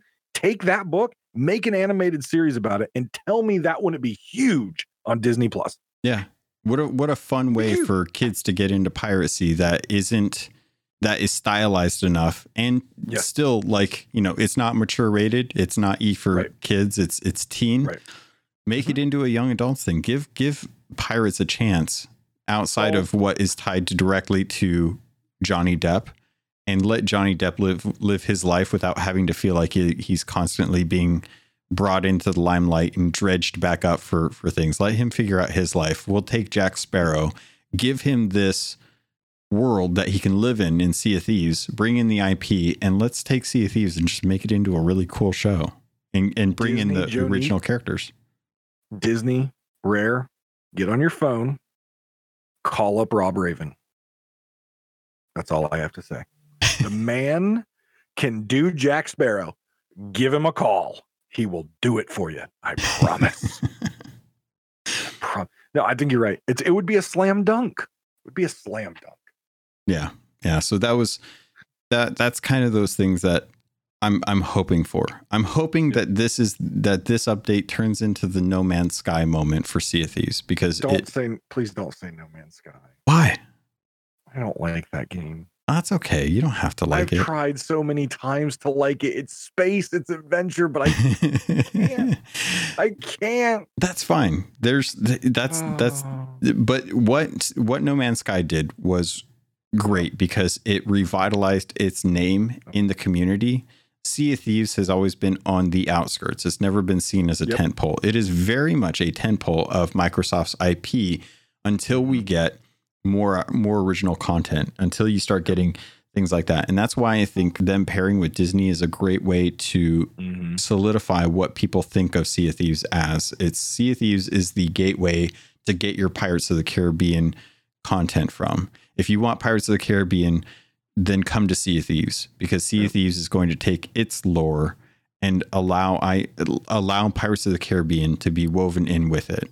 And I'm I'm Yep. curious how far it will go at this point because I I I worry that this is going to be a one off, and that's that's the thing that I think is concerning That's me the most. I have. Yeah, that's that's that siloed thought that I have. That's what I'm worried about too. Yeah, I I want to know how long the license is good for, how long we're going to be able to do that, and are we actually are we going to be able to get the Hans Zimmer "He's a Pirate" shanty, please? Oh, oh, dun, dun, dun, dun, dun, dun. By the way, just just so you know, when you said how you used to record your old podcast, Mm, right? Yep. What I did was at that moment I paused your episode. I pulled up my Spotify and I started playing that song on repeat with your podcast going, just so I could get into your mind as I'm listening to it. I did that. It worked out pretty well. it's it's funny thinking about how because that was that was the thing like i i would get so juiced on that song because it is such a it is such a, Such a good, good song. song. such a good song Such a good song. so i would i would love to hear robin beanland's version uh or Mm. chloe's version of he's a pirate good. He's so good. yeah So I want to close with uh, three things. Okay. Mhm. One, a speculation of what this update in basically one concept is going to be about. What what is the main theme of this update? Which is hard to do, but I have an idea on Mhm. my side. I'm going to let you do this.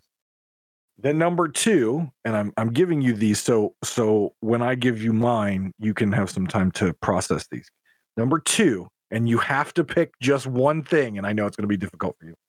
What was your favorite thing that you saw in the E3 trailer? And then what was your favorite thing that you saw in the gameplay trailer? And you can only pick one, and you can't say Disney. You can't say it all. You have to pick one thing. okay So, what is the entire concept of this update? What is your favorite E3 thing? And what is your favorite gameplay trailer thing? And I'll let you think, and I'm going to tell you mine. okay The entire concept of this update, Pirates of the Caribbean, A Pirate's Life, is the battle between the ferrymen. Let me tell you, the entire five tall tales, and again, I have no inside knowledge. There's nothing out there that tells me this. It is because of one thing, and I'll tell you what that is in a minute. The entire five tall tales will revolve specifically over who is the most dominant and who is going to be the ferryman of the future. Davy Jones of Pirates of the Caribbean, the ultimate cursed man because of love, ferryman who's failing to do his job to ferry souls, or our ferryman in the Ferry of the Damned, which one is going to be the ferryman of the future and who wins the epic showdown? The reason I say this is the logo of a pirate's life. Mhm. It is the Pirates of the Caribbean logo, the Jack Sparrow skull with the thing and a very Sea of Thieves thing. It has the classic everyone wants but will never get, but I have ferryman sword. And crossed on the other side is yes, Davy Jones's sword, which clearly shows we revolve around Jack Sparrow, Pirates of the Caribbean, and it's going to be a duel between the ferryman and the ferryman. And that is what all five tall tales will lead us to the answer. That is my speculation. Thank you. I'm here all week. What is yours? uh, for the theme, I definitely see where you're going with the the dueling ferryman, um, and and I'm definitely there. I I think it's it's tough to to to not go so specific about that because I feel like the the overarching story is continued. It is it has been the Yeah. same question that comes anytime anything happens in Sea of Thieves, and that is uh the pirate's life. And and it seems like Mhm. a cop out because it's called a pirate's life, but um I feel like the theme is freedom and life. Mhm. Having the Right. freedom to do what you want and not letting someone else take that away from you.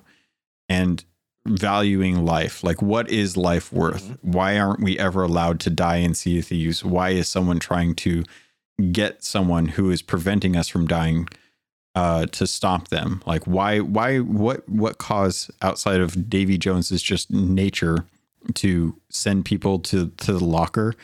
Like, outside of that, what is his main cause uh, for doing that? Who's pushing him to do that, or is it just his nature? And also, why is it the ferryman's nature to keep us alive, to keep us in Sea of Thieves? What Mhm. what is the purpose for that? Um, Mhm. Thanks to the comiXology uh, comics that we got with uh, the champion of souls, uh, Arthur Pendragon Jr., we found out that there are trapped souls on Sea of Thieves that the ferryman can't let pass through, and that that's why Pendragon was going around with a sword to to free souls. Release them.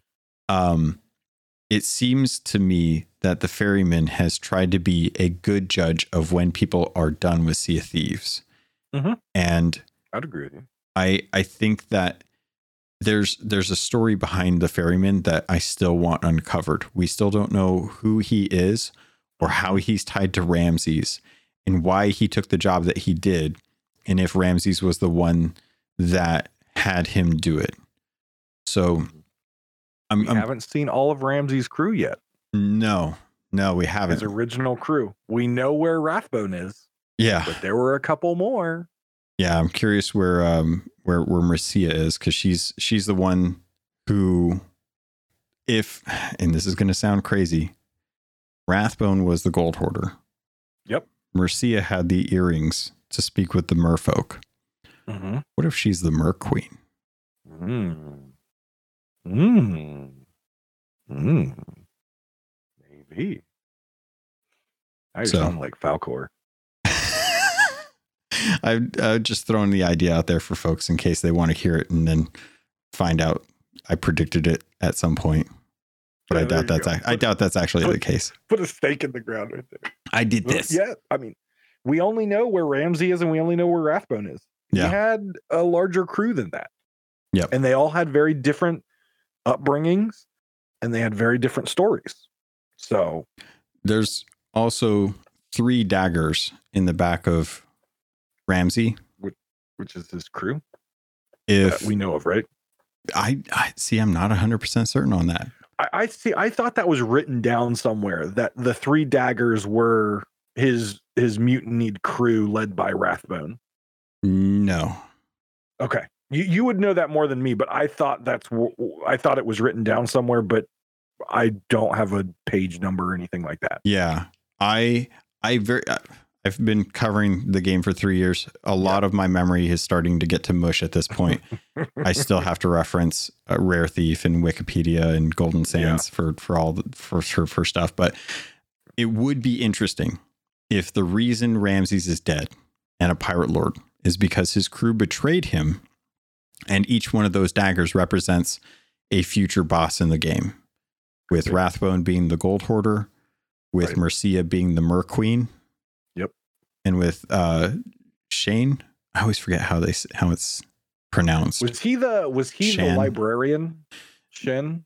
Was he No. the librarian? he he was the one that was the tinkerer. He he played around with Yeah, the cannons. Yeah, he was the tinkerer. Yeah. uh, yeah. he helped Mercia craft the actual chests. Um, he was Right. the quiet one. yeah. Um, but it, it was it would be interesting to find out like where he is. But it would be it would be crazy if Ramsey's love for piracy uh, and having adventure um, is because he's lost his crew and he just wants he wants to hear the stories and adventures because he lost his crew to mutiny and Yep. he doesn't have those stories anymore and he misses that and he just wants that for other people. That's why he's constantly saying it's not about the gold it's about the glory. But everyone else that was around him eventually got sick of him and ended up mutinying against him i don't see that because it doesn't track with their personalities but it would be a, a really crazy tri- crazy twist um, but to, to kind of get back on track here i think the the theme of the of this update is going to be life and who decides uh, when we die and when we live and if that should be left up to us Okay. That's I like it. I like again, we have no clue. We're we're just sitting here talking about what we saw. So and I, I I'm a visual person and I just I grab that logo and I'm like the swords. it's so smart Mm, right there. Right there. So the second question is favorite part of the E3 trailer, not the game trailer that we saw just a day or two ago. Mhm. E3 trailer. My favorite part, and this is going to sound, I'm not actually going to pick something like pluck it, like, you know, like pluck a character or something. Mhm. My favorite part was how both brands stayed true to their brand while being together. That was my favorite part. Mm. Jack had his goofy hand movements and comedy, even though it wasn't Johnny Depp, right? Johnny Depp hasn't, as you mentioned, voiced any of the games. Mhm. Had the goofy hands and stuff. We had Tia Dalma with the spooky, creepy stuff. We had Gibbs. We had we had uh, Davy Jones. They all stayed true to their characters from Pirates of the Caribbean. Then we had our trusty Sea of Thieves crew. We had the little Shelly come back, which, by the way, Shelly and when Davy Jones's locker, Jack, the little crab rock. Just saying, there's a connection. Um, I loved how both brands were able to come together, but still be true to themselves. Yeah. That's what I loved. That was my favorite part. Yeah. Yeah, that was a really good part. Uh my favorite part of the E3 trailer alone would be um kind of two part and, it, and I'm trying not to cheat on it, but it it's the part where you see our our Sea of Thieves crew is in the Sea of the Damned and they're using a rowboat to go through a forested swampy style Swamp. area. And Yep. that is something that harkens back to when we got rowboats, where Mike talked about how rowboats were something that we would want to use to get to places that are inaccessible by ship. Mhm. And I love that that first scene, but the scene right after it, where uh, one of the Sea of Thieves crew members is placing this talking skeleton head on top of a body, and he comes to life, and he's like, "Oh, new body at Finally. last!" And I'm like, new body. "That's Flameheart Junior." I think it is too. I, I- think it is too. I I can't see who else it would be. Uh, I've heard um, references to Murray from the uh, Escape from Monkey or Monkey Island games, which Okay. I I could totally see Mike doing because Mike is a huge fan of those games.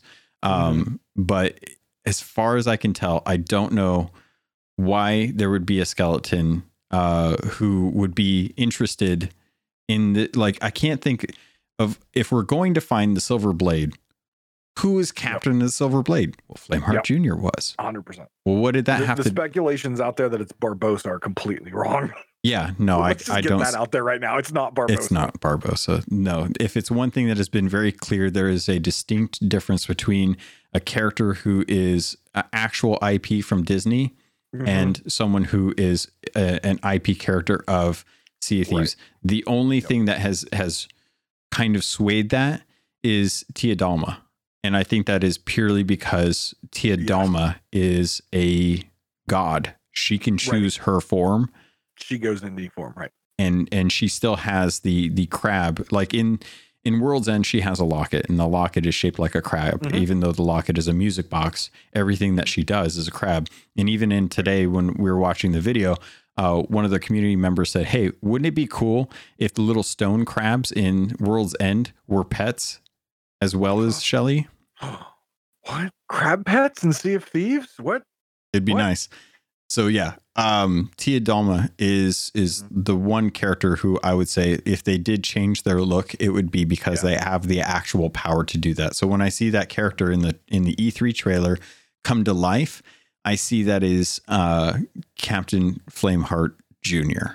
And I I would agree with you. I'm hoping that it's because we're going to we're we're going to get information from him and explain to him kind of what's going on and he's going to lead us to the silver blade and give us more information about that and where his ship was and that will be it for now and then we'll find out more in the future Yep. So the last one is a gameplay trailer. So we've been getting a lot of videos and a lot of media coverage about this stuff since the mm-hmm. E3. We actually got to see gameplay trailer, and I I won't get into my disappointment of the gameplay trailer. Of I wanted to see a bit more of combat. I wanted to see a bit more, but we got a lot, right? We got a lot of in-game footage um, of, of the thing.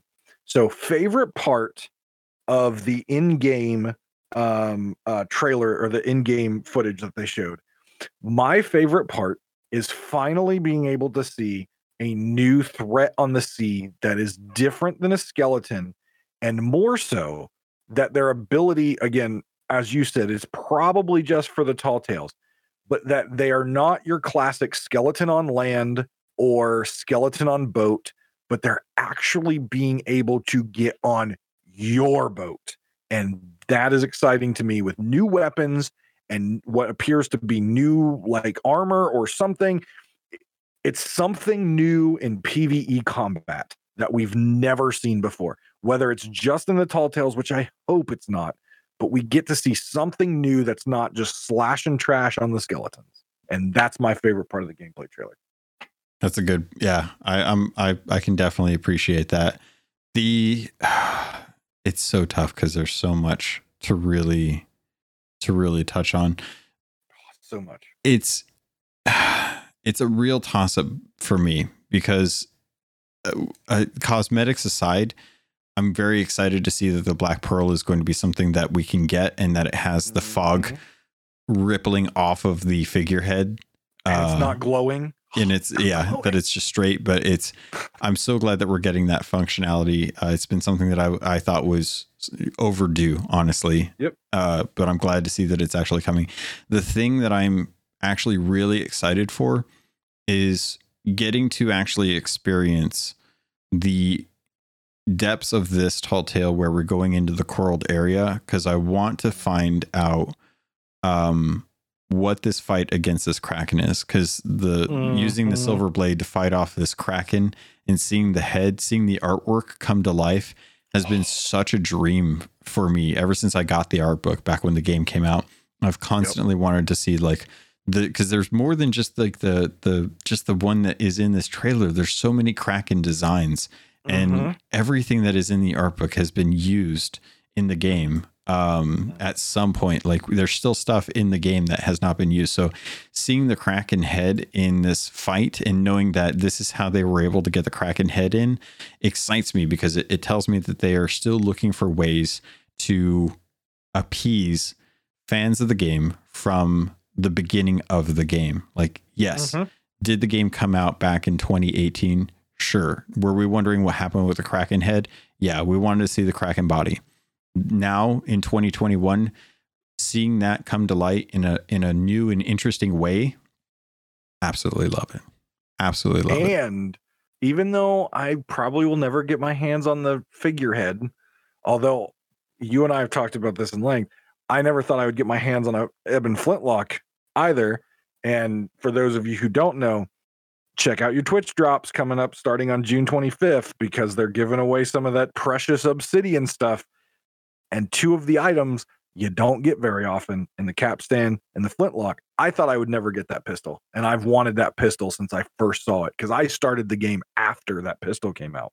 yeah And I've been able to get my hands on the other Black Dog pieces. I've been able to get my hands on the Midnight Blunderbuss. I've been able to get my hands on the the ferryman stuff. Haven't got my hands on the big what that that that beak looking figurehead that is on the front of the skeleton ships that you can get on your ship. I Haven't got my hands on that. But now we can finally see that yes, in fact, that is a kraken's head because the bone structure matches exactly what is coming out of that rock. yep Yeah. Mystery solved. It's so it's funny because I've I've I've never I've never heard or or believed any of these. Uh, I, I recently heard that people were talking about these being birds, and I'm like, they're not birds. How who's believing that these are birds? You're kidding me, right? Like, am I crazy? Dinosaurs were birds, right? I I don't even know anymore. I don't know. But yeah, and and the nice thing is is that the the Twitch drops that you're referencing, if folks uh, have ever dabbled with streaming, if you stream Sea of Thieves, Yes. anyone that watches you will be able to earn these if they have their accounts linked up. That, that's Mhm. that was the dream for me. That was the content creator's dream, not just partners, anyone. Anyone that streams can be the the point of access for this content. And the fact that they're bringing in content and that's the other thing too is is with the cosmetics that they that they give out for rewards those usually make their way back in circulation they're very Mhm. nice about making sure that just like with the updates, you're never going to have to pay for an update. You're always going to get mm. access to the content that is fresh and you're never going to get left behind. Thanks to the horizontal progression, you'll never have to worry about someone who's been playing the game since day one overpowering you because you just can't grind out the power that you need yep. to that. With all of the cosmetics that they give out, they always try to bring those back because they know someone is a sailor someone is a pirate someone is going to meet someone that isn't a pirate and they want to bring that pirate into the game and if it, if it isn't Jack Sparrow, if it isn't Davy Jones, if it isn't Disney, then someone else by word of mouth is going to say this game is really fun. Can we play it tonight? And one of the one of the best ways that people can get interested in a game is if they watch someone else play it. Yep. And they're already getting content for it, yep. and they haven't even bought the game. Yep. Now some of the some of the cosmetics I hope they don't bring back, just because it gives you know some of those like the Black Dog set right Mm-hmm. That was something special for for you know like you who played very early right? The ferryman set something special. Mm-hmm. even though there are ways to get it it's just going to cost you a very pretty penny. Trust me i know. I paid it. Um i didn't pay what most people think i did but i paid. But some of the cosmetics i like that they don't come back but but i i do like that they circulate it. But one thing i i really want to appreciate and you you called it out because you know you used to stream, you've been on streams, you still stream a little bit. I stream not on Twitch anymore, but stream on YouTube. But for small streamers and people who are interested in this stuff, getting partner is hard on Twitch. Getting even Thieves partner is hard. And that's where those those drops have always laid. And now those small streamers who have wonderful communities, tight-knit communities, but are just not quite big enough to get that special thing are now getting that opportunity. And only a few games allow that. And I'm glad that Sea of Thieves has gotten on there. And secondly, and I don't know if you saw these tweets, but it really was heartwarming as a small content creator that there are several partners. Um, beha- uh, and these, I, I don't want to miss any, but these were just the three that I saw Behaving Beardly, Captain Falcore, and Spammels, three very large content creators, um, partners of Sea of Thieves, are choosing to not stream on the days of drops and requesting their community go out to smaller streamers and support them because this is a great opportunity for them. And i just i just wanted to take a minute and just just give a clap to those three streamers and any other partner who's choosing to step back from their job and potential revenue there to give other smaller streamers this wonderful opportunity that sea of thieves and twitch is allowing them to have. It's just it, I would, I, brought a tear to my eye yeah, it's it's really nice that they that they took that initiative to try and promote others.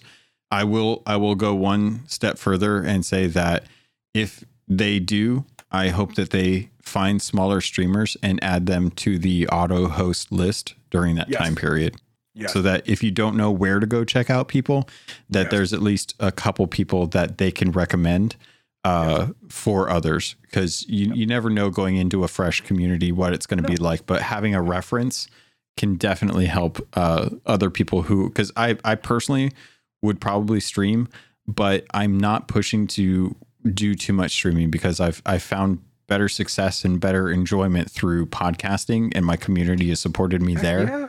So I will you're, I will have my host list. dude doing awesome.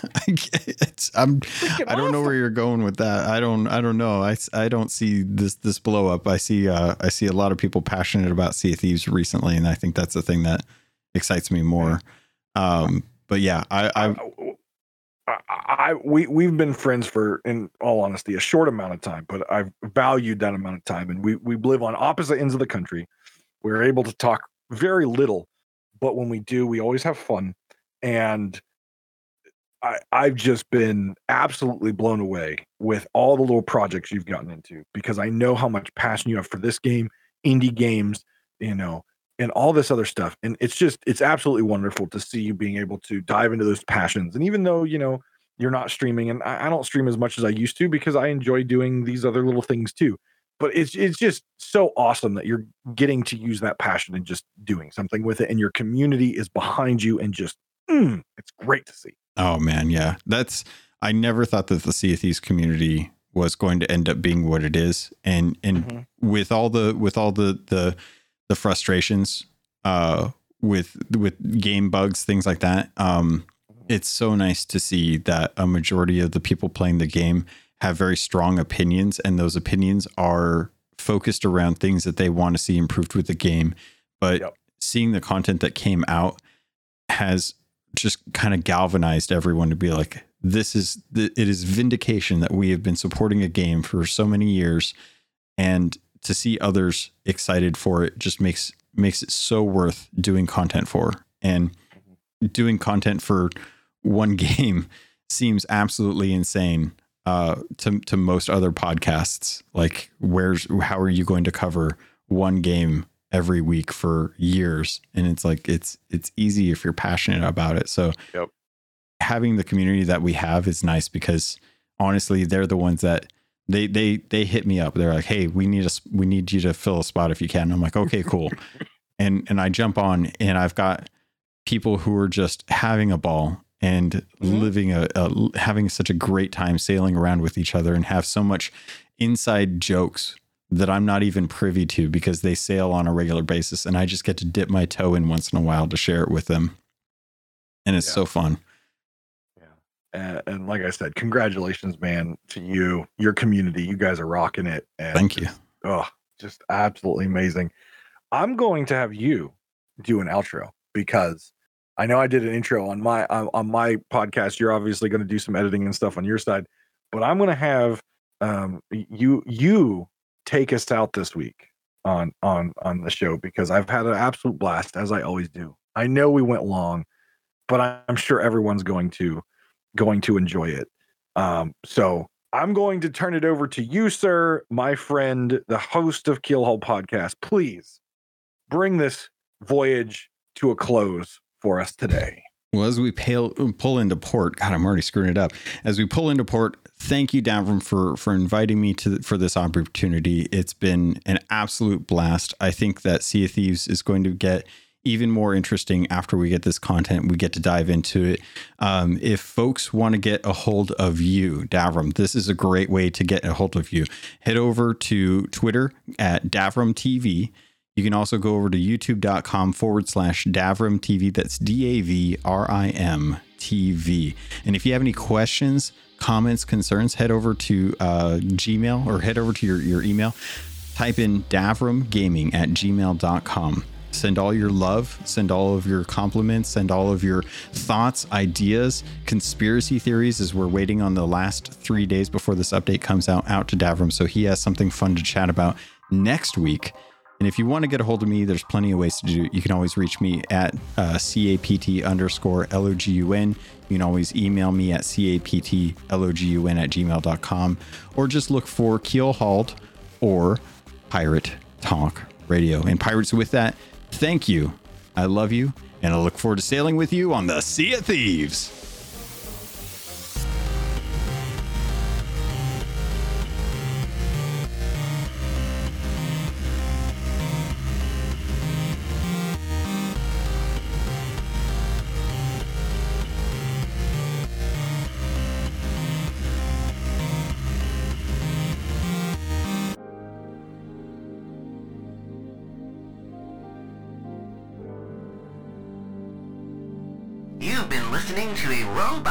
Radio podcast. Smart shows for interesting people. Check out all the shows at robotsradio.net.